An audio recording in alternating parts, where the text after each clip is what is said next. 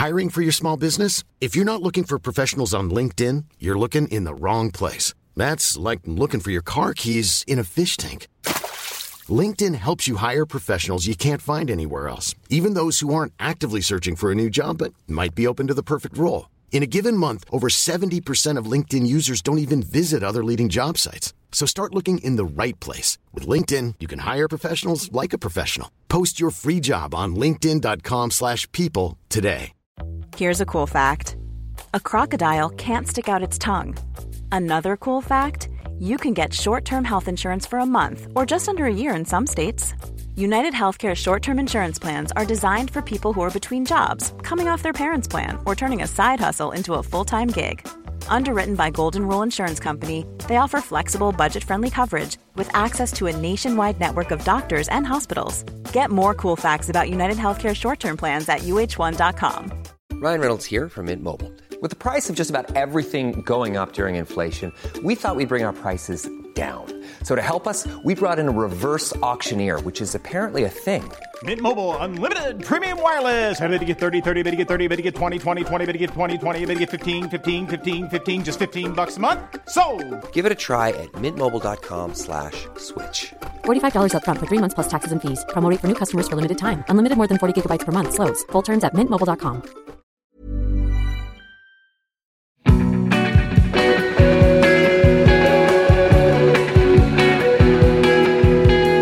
Me and my girlfriend have just moved into this place, and it's got like a like a wood burner.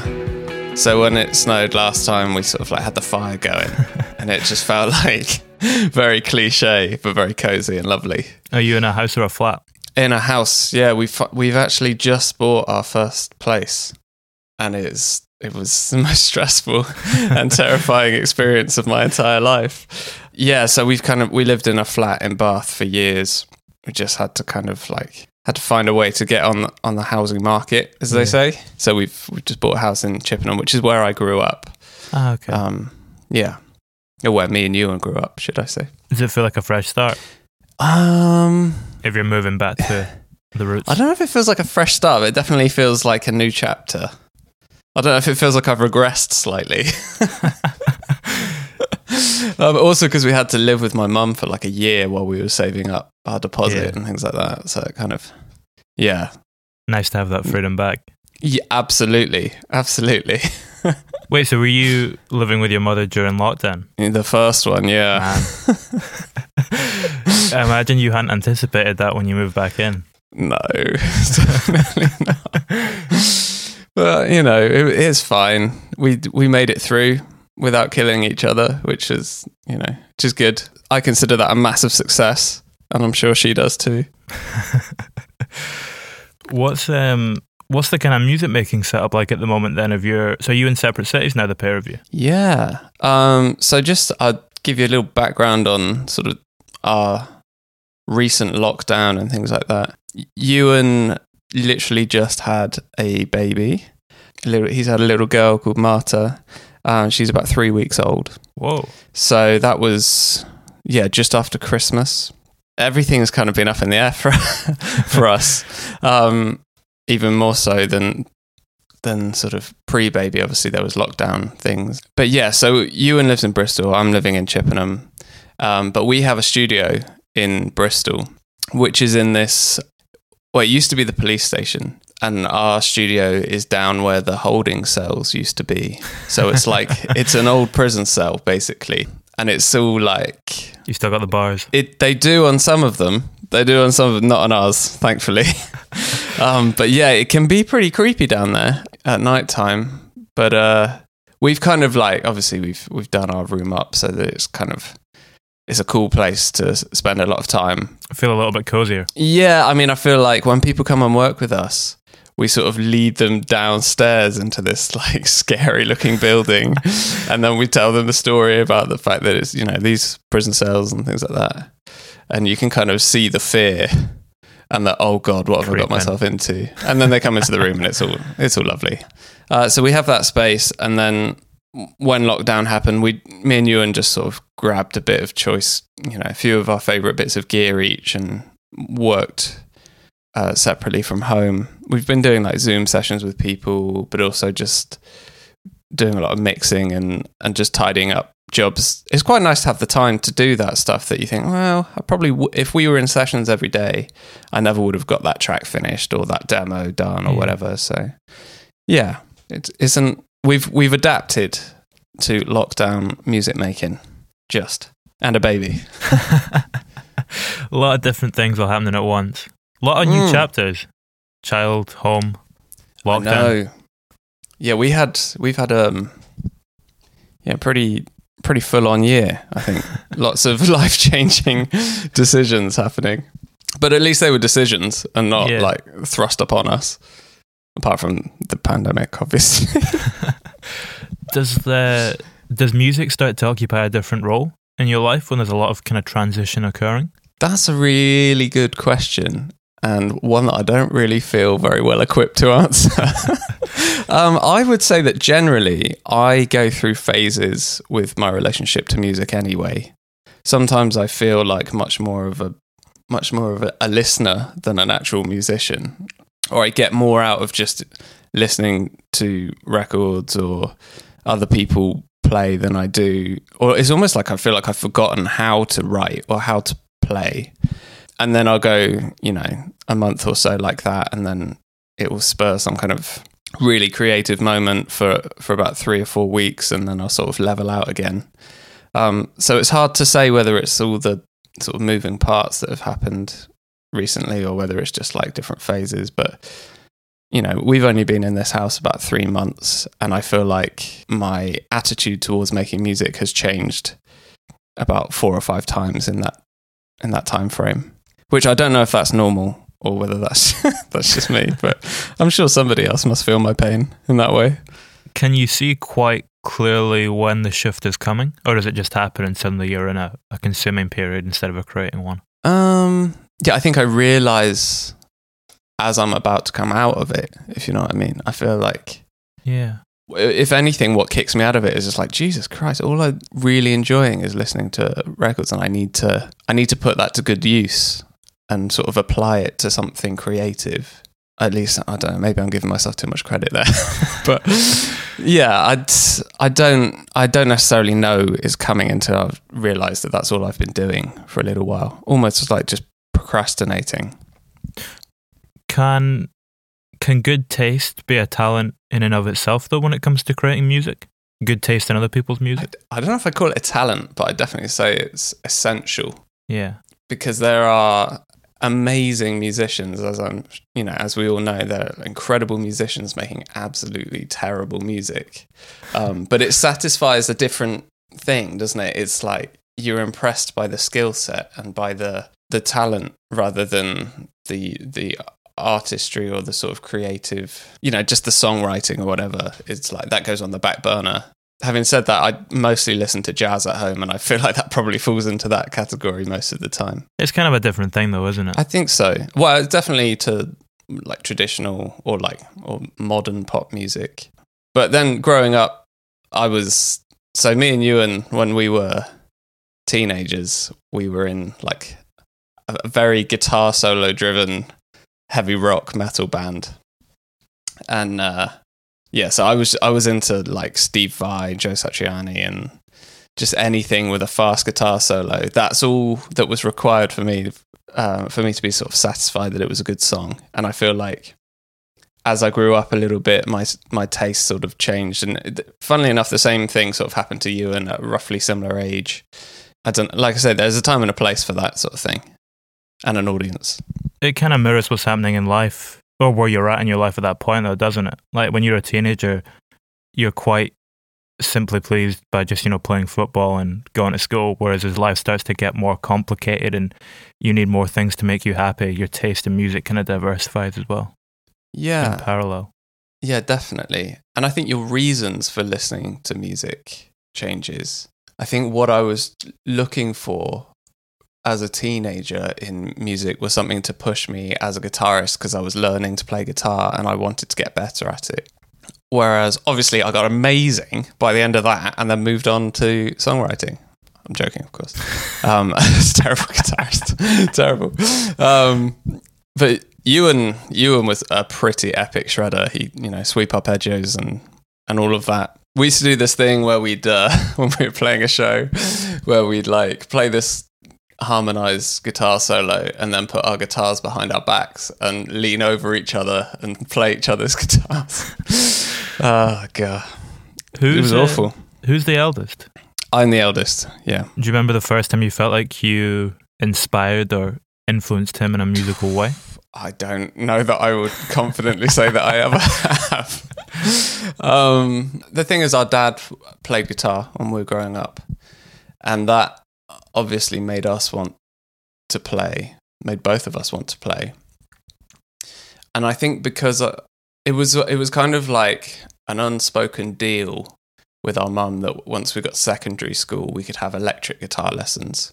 But until then, it was acoustic, just sort of strumming four chords and things like that. So maybe once I was allowed to have electric guitar lessons, maybe Ewan sort of wanted to get more involved. But if I'm honest, I think he's always been the one that's listened outside of his comfort zone and found something cool from it and shared it with me. And I'm sure I've done that with him too, but I think I don't I don't know if it's been as extreme, if you know what I mean. When we were listening to sort of metal and things like that, he was also listening to like Joni Mitchell and um you know, just sort of like more words or, or like lyric driven folk music rather than just shredding. I mean, I've talked about shredding quite a lot so far, and it's really not something that features in what Bad Sounds do at all anymore. But Are you Yeah. are you still quite conscious of your comfort zone now? uh, I'm not sure that I really have a comfort zone. Like I said, sometimes, sometimes it really is like I don't know where to start, almost as if I've never done it before. Sometimes when you're when you're writing a song, it's so a bit it like it fights you so much that it feels just like you have no skill, like you've never done this before, and you'll never be able to write a decent song again. And sometimes it comes really easy. So I, yeah, it's a that's a tough one. I hear a lot of songwriters say that actually. It's an interesting thought. There's not much else in life that's like that. No, it's it's really hard to compare. I I saw an interview with Lou Reed once where he said he there's days or like entire periods where if you asked him to write a song, it would be like asking him to build a car. He he just doesn't know how to do it. And then that passes and and something good comes along. But it really is that extreme. It's like how does this work again? And you know, eventually. It's when you get a few of those in a row that it can really knock your confidence. Panic, yeah. Yeah, and me and Ewan are so lucky that we have each other for that because there have definitely been times over the past few years where I've just called him up and been like, I don't think, I just, I don't think I'm bringing anything to the table here. And, you know, I feel like all my ideas are just crap. And he'll, you know, he'll have a similar thing, but because we sort of, we know that that's not the case. It's easy to see when you're on the outside looking in, and you, know we're we're able to sort of support each other through those periods and and get through so that write something amazing. Hopefully, Do you tend to be in those periods at different times or is it ever in sync? it tends to be different times, if I'm honest. That and I consider that to be we're, we're extremely fortunate that that is the case ninety nine percent of the time. Makes it easier to combat. Yeah, definitely. And I feel like the thing that's always worked with bad sounds is that when I'm up, Ewan's down and I can bring him up, and vice versa. Or when I'm struggling, Ewan can sort of help me, or I can help him when he's struggling. And or there's a certain thing that he's really good at at the at the minute, and I'm struggling with, and we just sort of like we counterbalance each other in almost every area, and you know different skill sets sometimes as well. I would say that when when Bad Sounds first started, Ewan was was like the sample guy and, and the beats guy. Um, and then he kind of fell out of love with that for a bit as I was getting really into it. And he he went into more sort of classic songwriting and that was his sort of passion for for a few months. It's just a really nice working relationship. And the fact that we're brothers obviously means that there's a there's a degree of sort of safety and respect between us that that really helps. Yeah, unless you're the Gallagher brothers. okay, yeah, because we we've always been best friends as well. I'd say that sort of anybody who, who knows us personally will know that sort of to our detriment, I would say most of the time. Our dad has always sort of worried that we we've not really put ourselves in a position to make other friendships because we sp- spend so much time together and we almost we're so close that it's hard to let other people in sometimes. Not many Um, people have a friendship like that that's completely foolproof.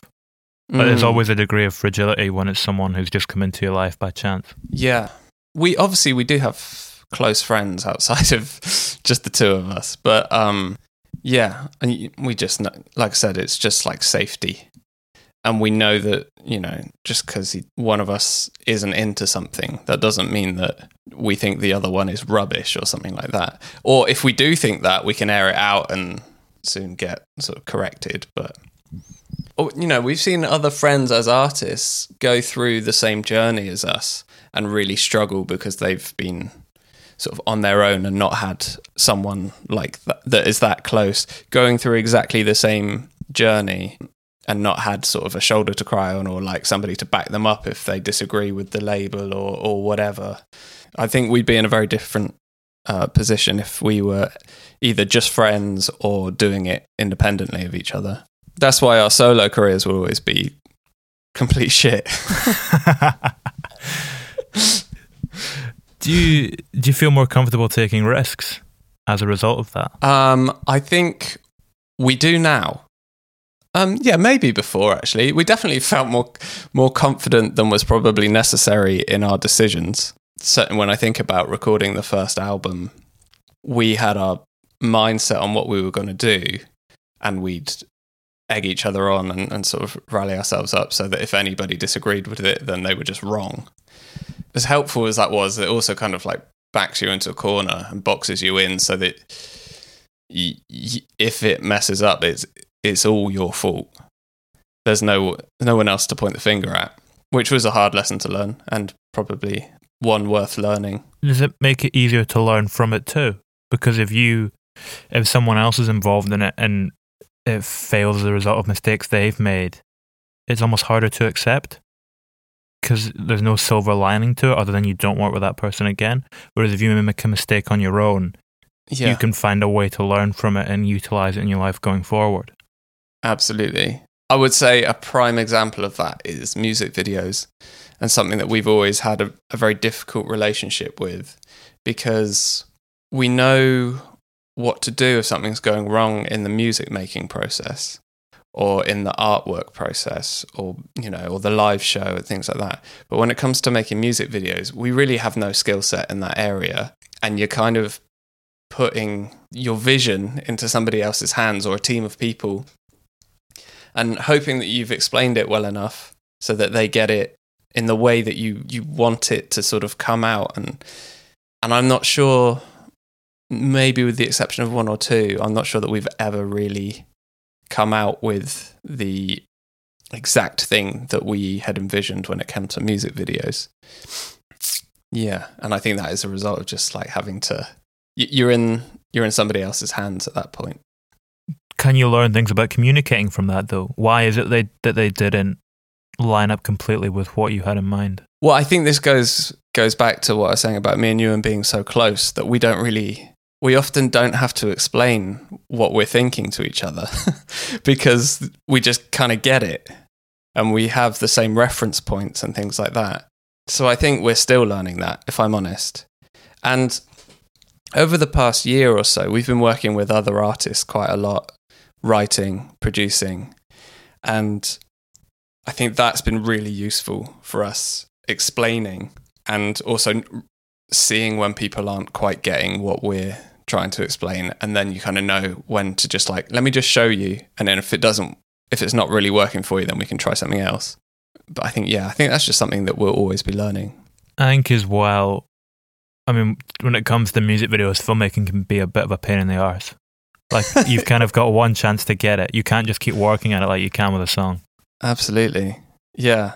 In fact, the music video we just shot for Move Into Me, we shot it twice in the end because the the original idea hadn't really been communicated properly to everyone involved and then the end result just didn't look anything like what well i mean it, it, to say it didn't look anything like it is a bit extreme but it was it wasn't quite right and it ended up being easier to just like let's just go back reshoot it make sure that everybody's on the same page and that was definitely the way to go That's one take, right? that was one take well it was probably about six or seven takes But you cheated it. yeah, we kind of there's only about two edits in it, maybe three. But the the crux of it is that it's ma- mainly just one take. Yeah, and I would say that in general, all my music videos, are ju- all my favorite music videos, sorry, are generally one take sort of shots or one shot videos. I don't know what it is about it. So if something can really sort of draw you in with one shot for a whole sort of three and a half minutes, then I feel like it's well worth watching. I guess it gives it a fluidity in the same way that the song has. Mm. Like you don't have that same kind of sharp cutting motion. Like even though it's one take, there's obviously a lot of almost different kind of shots in it in terms of you know the composition. Mm. Like although there's no cuts, you're still moving into different shots, yeah, but it does so in a way that's maybe more in line with the music. yeah, absolutely. And even like, I'm trying to think of other music videos we've done that aren't. So uh, there's a music video we did to "How You Gonna Lose," which is basically it's one shot. The camera is rotating constantly through the song, um, and the band are are set up in a circle around it. And for me personally, there's something so captivating about that because you're just I feel like you, you're kind of wondering what you're going to come across next. It's sort of what's happening out of shot that you're interested in seeing. For me, that's more exciting than just like loads of heavy editing really quickly to sort of keep the pace up, which I think maybe when we were growing up watching sort of MTV2 and Kerrang and things like that, a lot of music videos were just like energy with lots of edits rather than like a cool image. Yeah, it's the same with films as well now. The average shot length, like 30 years ago, whatever, used to be nine seconds, and now it's 2.1 or something. That's some knowledge. That's some serious knowledge. Um, I'm probably talking at my arse, but it's something like that. I remember watching a YouTube video where Well, you said it now. It's on the internet. It's fact. It's fine, man. I Uh, talk at my arse in this podcast all the time. You just you say it with conviction, and you're all good. Yeah, exactly. Um, but that's amazing. That's why I think directors like Tarantino stand out so much because they'll just focus on the dialogue and let let the scene take place rather than cut back and forth all the time. I think about things like Hateful Eight, for example. It's mostly the same set, and all the scenes are really long. All the shots, sorry. You want to generate the energy from the action as opposed to putting it in kind of artificially with cuts. Absolutely, yeah, that's a really good way of putting it. Or we were saying a little while back about the music video where you had to go back and reshoot it. Do you ever rewrite songs completely in a similar way? Where you'll have the concept, but you just, you know, kind of start from scratch once again. I would say that every time we've done that, we've never released the song because either we've fallen out of love with it, one version has something that the other version doesn't have.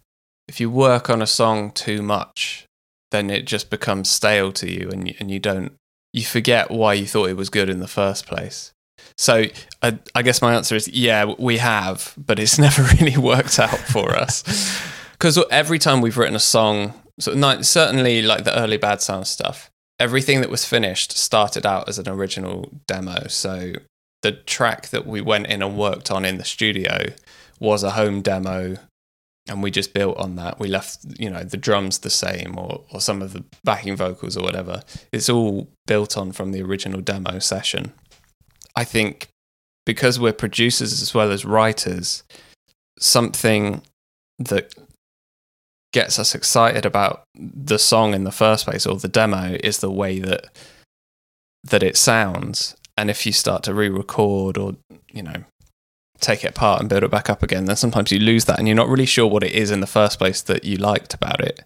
But you just know It's not there anymore, and that means the song is shit. we can be a little bit cutthroat like that. So. You need to be though. well, I You think You can't have half measures. Yeah, if you're passionate about what you do, I think it does end up being a bit extreme sometimes, and you, we have to catch ourselves. It's like, no, it's not bad. It's just not not right, and our time is probably better spent doing something else. And you know, that's not to say that you know you may return to it a few years down the road and totally see it in a different light and turn it into something else.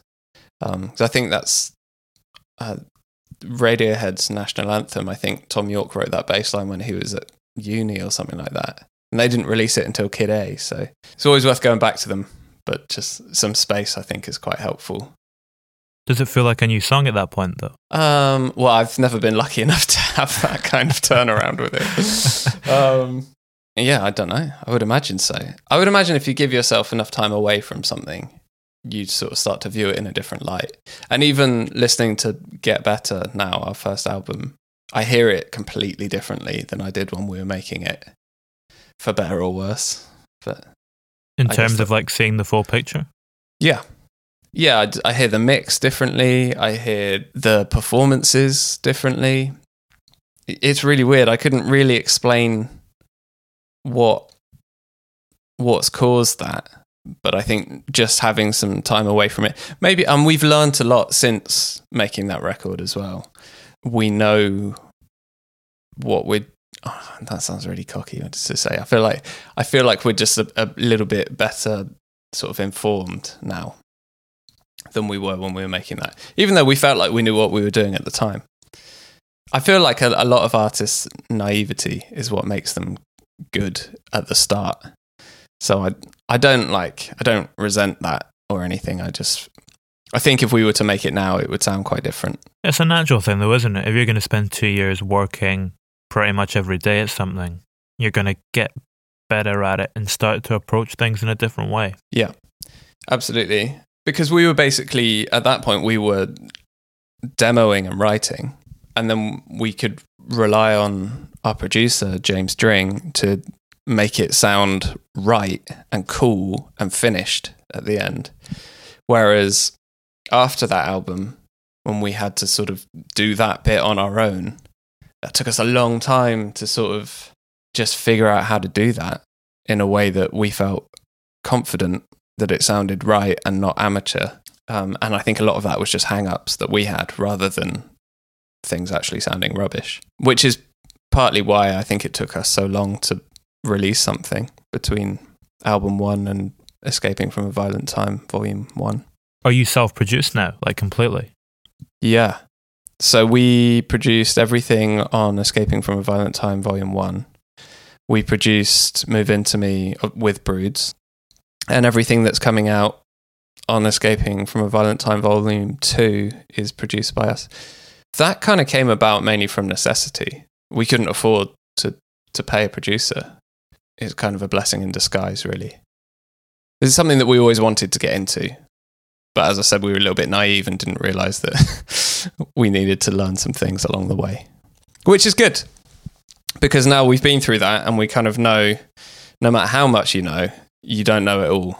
And, you know, there's always somebody who knows just a little bit more or has a different perspective on it than you do. So I think it was a very valuable lesson. And although it was horrible at the time and really scary, I, I'm really glad that we went through that. Did that allow a certain kind of naivety to carry into escaping from a violent time as well, as a result of the fact that you're doing something completely for the first time again? I think so, but in um probably just in the way that things sounded rather than the writing. I think we were trying to be more grown up, but we didn't we didn't know how to make bad sounds sound like that. Because I think we were so perceived as something that was a little bit sort of uh, fun in sort of like air quotes, a little bit throwaway probably, um, and not really to be taken seriously. I think we were sort of desperate to be taken seriously, and uh, as a result, probably pushed that in in the production and in the songwriting and stuff. We put that out now, and in the interim, we've managed to sort of develop relationships with other artists and sort of be on the other side of the glass. And I feel like maybe we just don't really feel we need to make so much of a statement now. We can just be, we can just release the music that we feel is good rather than feel like we're sort of saying this is exactly who we are all the time or like being worried about being typecast or whatever. Can you only do that with confidence that once you've gone through that and completely figured out what it is that you are and what you want to say? Do you need to get that out first in a in that kind of way before you can just express yourself completely freely? Um, if if I'm honest, I don't think I think the opposite is true. I almost feel like it's more coming to terms with the fact that you will never know straight up what you want to say and who you are. I feel like understanding that it's a process and that you will evolve and that might just be something that you're into at this moment. I think that's what we've learned. You know, having overhanging demos from right at the end of Get Better or even like before the album was finished there are songs on there that that didn't make the album or we just abandoned halfway through. It's like you just see those as completely different things now. And maybe it goes back to what we were saying about just having a bit of space away from it. It's like we wouldn't have released a certain track because we were worried that it didn't fit in with what people thought we were. Whereas now, maybe that is a good thing. I remember at the time you were quite assertive about the album needing to be like a statement and a cohesive thing, and you needed Yeah. the songs to be linked. Yeah. I actually s- still feel that way. It's one of the things I'm really happy with with the album, even looking back, is that I feel like all the songs flow into each other. And just something as simple as like the next song starting on beat one of the previous song. If you, if you know what I mean. So if like it's the same tempo runs through and then the next song feels like it starts in time with the end of the previous one. It's what gives a body of work momentum. Yeah, I think so. And it just keeps it flowing. And it doesn't just feel like a collection of songs put together. God willing, if we ever get to make another full length album again, which I'm sure we will, but I think I'll definitely keep that as a, as a running theme. It's harder to do with the EPs because they're so short and it almost feels like you, you're gathering pace only for it to stop after about four or five songs. So You kind of got around that on mixtape though, when you've got the little skits. True, true, and they were fun. I really, I would say those skits are probably some of the fav- my favorite things we've ever done, and they're probably like the first example of us just producing stuff ourselves rather than like relying on someone else to finish it because it didn't feel like it mattered as much. It was just the things to link the the proper songs, the grown up songs. Um, but yeah, certainly the thank you at the end of mixtape one. I love that. You kind of you do a similar thing to the skits on this new song though, where you have the little bit at the start, you know, the opening twenty seconds, where you kind of get the room sound. It's in a similar sort of vibe. Yeah, I mean that w- that wasn't that wasn't intentional for it to be like that. To be honest, it was just kind of that opening twenty seconds is a looped up uh, recording from Ewan's phone from when we started writing the song. So we'd had a really long day in the studio. We'd had a few days where it's like we'd been trying to write really good music, and we were very aware of it and we were putting way too much pressure on ourselves. And as soon as we got halfway through an idea, we decided it was rubbish and abandon it. And it was quite frustrating. And then we were all just tired and wanted to go home. We just thought, let's just have one more crack at just writing something instrumental. And then we'll sleep on it, start fresh tomorrow. And that recording was just us jamming in the room. I think Caleb from Broods was on drums. I was on bass. Ewan and Georgia, I think we're both on keys, um, but I can't really remember exactly. But yeah, so that, I mean, that was just it just felt natural to do because the jam felt so natural that we wanted to keep that or capture that element in the final product as well. When you're in that jam, can you feel the creativity arriving? Can you sense the atmosphere in the room start to change as you get into the flow of it? Uh, I think you, you know when it's good, but then there's like, as soon as you realize it's good, you start to panic because you're like, oh shit, what are we going to do next? How are we going to build on this? How are we going to turn this good idea into an actual song? And that's where having people like Georgia and Ewan is really just a godsend because Georgia wrote those those lyrics like they just flew out of her. She she knew what she wanted to say. She knew how she wanted to say it. Although it was incredibly personal to her, I felt like all four of us like got it. It all meant something to all of us. And Ewan is is very much the same. He has a tone of voice when he writes lyrics that are unmistakably him and apply to him personally, but I think people relate to them in their own way. So yeah, I think having the right collaborate collaborators takes that pressure off and keeps the excitement going. It's something that, that I struggle with a lot more working from home during lockdown because there isn't that collaboration element that someone someone else to rely on. Or when you get to the point where you're like I don't really know what to do with this now but you know that it's not finished um, that's a lot harder on your own. And when you're in a, a group dynamic with people you trust and respect it tends to just flow naturally did you know when you were in the room that you were writing for Bad Sounds, or was it possibly going to be Broods? It was always going to be Broods, oh, as be... far as me and you oh, were concerned. Yeah, it was. We wanted to write something for them for their next album. I think we hadn't been writing with other people for very long. I don't know. We were just sort of like feeling our way through that process of how to do it, how to become a part of somebody else's world. But I think like once the song was done and the guys obviously they had to go back to LA because of the pandemic almost I think it was a week after we finished. They were back in LA.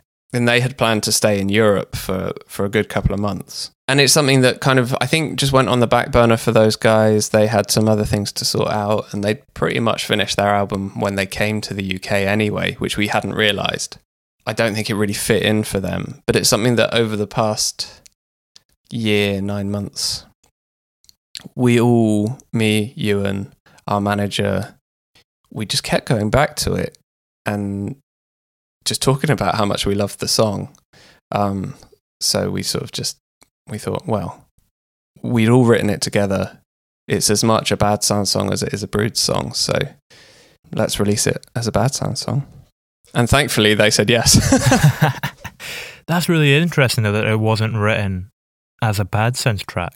Did it was the approach and what you were creating different as a result of the fact that the purpose wasn't what it would usually be? Possibly. We didn't really think about that too much at the time though. It was more just right it was about writing a great song.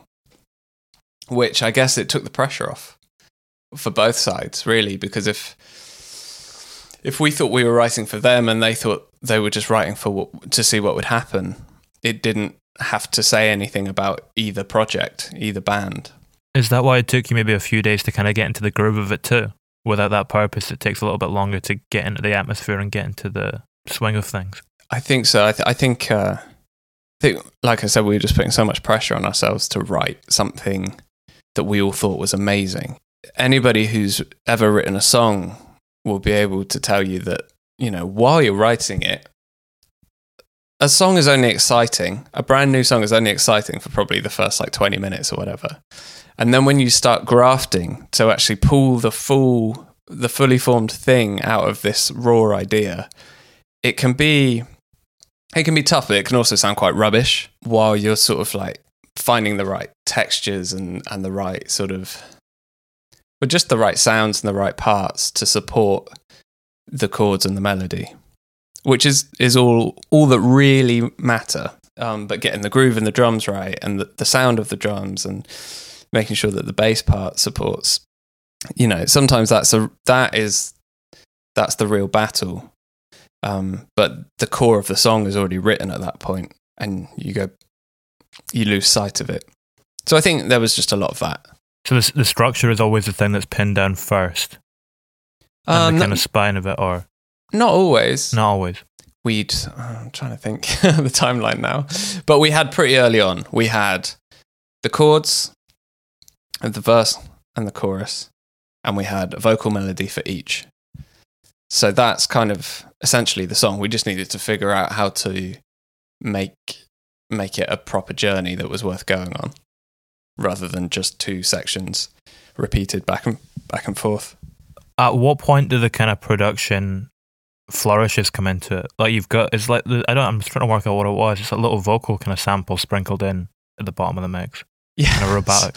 Somebody tweeted about that yesterday, saying that they thought it was a sampled goose honk, but um, that is actually Ewan singing um, "You're Coming Home," and we have a few sort of like random mics and things. And this is pretty bad sounds when we were in this sort of lo-fi pop band that we were doing beforehand.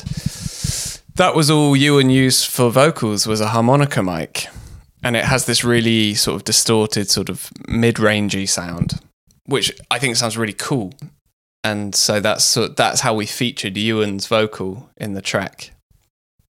But you know, one of the really cool things about that mic is that it makes a voice sound like a sample rather than a modern day recorded vocal. And even like we did that with a whole bunch of things as well. The sort of like twinkling piano loop that we've got, played that into Logic, looped it up, and then played it out of Logic into this uh, little quarter inch cassette reel that we've got. And then we this sounds this sounds so anal. And then we um once we'd recorded about four minutes of that, we then hooked that up to a guitar amp and played it through there and recorded the guitar amp whilst we sort of opened doors so that we got more of the reverb of the corridor and things like that and just sort of so I think we like open the door for the chorus so that it feels bigger and then close it for the verses and things like that. Is that a is that a conscious? I know how this needs to sound, and this is the steps that I need to take to get to that, or is that a let's experiment a little bit and see how this turns out? I think it's a little bit of both, if I'm honest. I wouldn't say that we're like, I know exactly what I'm doing here. um, I don't think we would ever really say that with confidence, but it it was kind of like, I think this will sound cool and it's definitely worth trying. So why not? Sort of thing. And I think it's almost like it's, this such a lame thing to say. I apologize before I even say it. But you know the the improv thing where it's like whatever happens, you you just like yes and and you just kind of go with it and just accept that that's what's going to happen and how can you build on it. And I, and I think that's sort of the best attitude that you can have when you're writing music and recording it. I guess it again comes back to a word we've mentioned quite a few times now, which is momentum. Yeah. Yeah, it's essential when when you're creating something. And I think because we're such snobs, we uh will quickly decide that something's absolutely absolutely rubbish when it's really we've just got used to it. And the magic's gone, if you know what I mean. Like I said, that first 20 minutes is the most important bit. Because if you're confident that the song is there after that point, then you know that you're working towards something good. Whereas if after 20 minutes you know that there's something cool in there, but you don't know if it's the song, then every step following that is sort of like, is this right? Is this what it should be doing? Is it making it worse? And that's just a recipe for disaster. Can anything ever arrive in the process that rekindles that magic once the spark's kind of gone out a little bit, or the fire's Yeah. dampened down? Yeah, yeah, absolutely. I think it's usually just um I think you kind of need collaboration for that though. I think you need a fresh perspective or somebody that hasn't really say there's four of you working on it and it's all the well's dry for that project or that song or whatever and then the, the one person that really hasn't been super involved or they've been on their phone for most of that sort of 20 minute period suddenly tunes in and comes up with something that puts a whole fresh spin on it and makes it completely exciting again. But that's rare, I think. It's almost like a push and pull. Like someone, ca- or it's almost like passing the baton. Like someone takes it along a little bit, and then someone else gets it and pushes it forth, and then Yeah, someone else catches it. absolutely. And that's something that we've learned over like very, very recently, having, you know, up until the end of 2019, we'd only ever written me and Ewan. And it was either I would write a demo and send him the file and he would build on it and then we'd finish it together or or vice versa. We hadn't opened up the doors for that sort of collaboration, which is ridiculous because it's always something that we said we wanted to do. I just we're not very good at making friends. what changed that pushed you to do it though? um, well, as I say, it's something that we'd always wanted to do, Yeah. and it's weird because so much has happened in the past year that it's hard to sort of pin down where the start of it was. Um, but it's something that we'd always wanted to do, and we'd kind of just started to do it. I think writing with friends was was the best introduction. You know, we're having the Broods guys down, we sort of like just had some friends over at the studio and just written tracks and and uh, produced some friends material. But then when we went into the first lockdown, we'd sort of developed a, a relationship with Arlo Parks, and she'd sent us a couple of demos that she had. Similar to what we've been talking about, she got them up to a point and she didn't really know whether like where else to take them.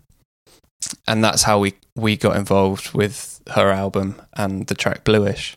And we kind of we took that track and did a few different versions of it and sent it back to her just to kind of hope, you know, maybe one of them would be of interest and she she was really into that. So I think that was the spark that sort of lit the whole thing. Um, because having received sort of the confidence that we got from that track being well received made us think that maybe we could do that with other people to a decent standard and that we weren't just kidding ourselves. Does it feel different working on a song when someone else has had that spark before you and you're kind of working off of their core idea? Yes, it's a lot. There's a lot more freedom to it. Weirdly, Yeah. at least that, that's how I see it. Because um, I think maybe you have a different perspective, and you're not as tied to the original idea as that person might be. It, it's a weird one because you really you want to show that you're you're bringing something to it and that you're making it better. But sometimes it is as simple as just saying that that doesn't need anything. Um, but I think more than anything, it's the perspective on it rather than just being like, I know what to do. You loop that bit and you sort of turn the drums up and things like that. I think it's much more just sort of like hearing it as a song. It's like the opposite of having the fear of this is a good idea. How do we turn it into a song? It's like, okay, well, I know this is a good song. I can make this. I can make this better. You're kind of just embellishing and fleshing out the most positive parts of it. Yeah, you. I feel like when you hear something that somebody's already laboured over, you can hear straight away what the what the strong bits are, and what the weak bits are, and where to accent those. I, I mean, I'm talking about this with so much confidence, but it's so hit and miss. I feel like anybody who makes anything, any kind of art, knows that, like, yeah, there is a degree of process, but you you're hoping that you're having a good day every day when you when you're creating or writing or producing or whatever. It's never like a sure thing. Yeah, so much of the process is still a mystery as well. I think so. I think so. I mean, obviously, there are certain areas of of the process that are a bit more sort of scientific, but generally, when you're just creating, and also like what one person thinks is amazing could be absolute dog shit to somebody else. So Is it important that you're kind of like minded people then when you're collaborating? No, I don't think so. It depends. I think if you're. That's a really good question. Depends who it's for. I think if we're writing for somebody else's project, I don't think it's essential for us anyway. Um, but I think if we were doing a Bad Sounds project with someone, I don't know. I'm about to contradict myself. it's a good question. It's a really good question because having a different sort of perspective on it could be the thing that makes it. Um, but I think it's harder to spot. Yeah, pass. Next question. It's it's interesting though. I mean, do you learn things about your own creative voice when you're kind of writing through someone else's vehicle or working on their project? I think you about the learn way where, you express yourself. Yeah. Uh, I think you, yeah, you definitely learn things. You learn things every time you write a song and record a song. I think that's. If you're not, then I think you're probably either stuck in a rut or you're doing something via sort of process rather than looking for a song. What was the last thing you learned that profoundly impacted the way that you think about your creativity? I can't think of the last thing, but I can think. I remember when we realized that certain voices can make a song better. That was like a huge eureka moment for me and you. And we had this demo that we'd we'd sung on it, and we felt that the song was good, but it just didn't sound right. And we had three different singers sing it, and then only one of them made the song feel like, yes, that is absolutely it. That is so good. And they didn't sing different notes, they didn't sing different words. It was just their tone of voice made the song better. And I think when we realized that, we kind of, the pressure came off us um, a little bit because it was like, you can write a good demo. And if there's that one thing that you know that it's good, but it doesn't quite sound right yet, it's just because the right singer hasn't sung it yet. I think that was quite a useful thing for us to learn. But I can't think of a more recent example than that, unfortunately. Does that sound like quite an obvious thing to, to you or, or for most people? I feel like it just wasn't as obvious as it should have been to us. I think some voices I would always think would work better for a song, but I wouldn't imagine that it could click in the way that you've just described there, where it's all about the performer. I mean, we were speaking about it on the podcast a while back in terms of like if someone else had sung the Beatles songs, would they have been as popular as they were? Yeah. I feel like a lot of it does come down. It's like it's a blend of the two, isn't it? It's a mixture. You need to have the song be great, but you also need to have the right performer for it. You can't really do it with just one of them. Absolutely. And I think, I mean, when you talk about people like the Beatles as well, I think it's it's their character that that they play, their their branding, everything that the Beatles are as people, individuals, and the franchise, if you will. You but you've already bought into that, which I kind of get, but I hadn't really thought of it just on a purely sonic. Yeah, I don't know, literally just the sound of somebody's voice making it feel right. Does it alter the way that you look at the song itself? No, I think it's more just a relief that it that we've got it there. it's like, yes, I flipping knew it. I knew it's good. I just had the wrong singer. Um, no, yeah, I think it's more that, to be honest. Can you predict what kind of voice is going to suit it nicely, or is it just something that you have to figure out through trial and error? Um, I think it. Yeah, I think it's just a bit of trial and error. I mean, on this particular track I'm talking about, we knew that it was a female vocal. Even, I guess we knew when we tried to sing it that we weren't the voices that it needed and that it needed a female vocal. But interesting that it wasn't just any female vocal. But you you'd written the lyrics for it. Yeah. That's interesting that it's your personality and your creative voice, but it doesn't suit your natural singing voice. Yeah. Well, I mean, I don't know. We're not very we're not very subtle people. And I think maybe sometimes like you want to be more subtle than you can be it just requires somebody else to do it. And I think like musicians have done that for decades. When I think about like Steely Dan getting like different musicians in to play different styles of their music because they knew that they could do it better than than they could do it themselves or that it would just suit the genre better. Horses for courses.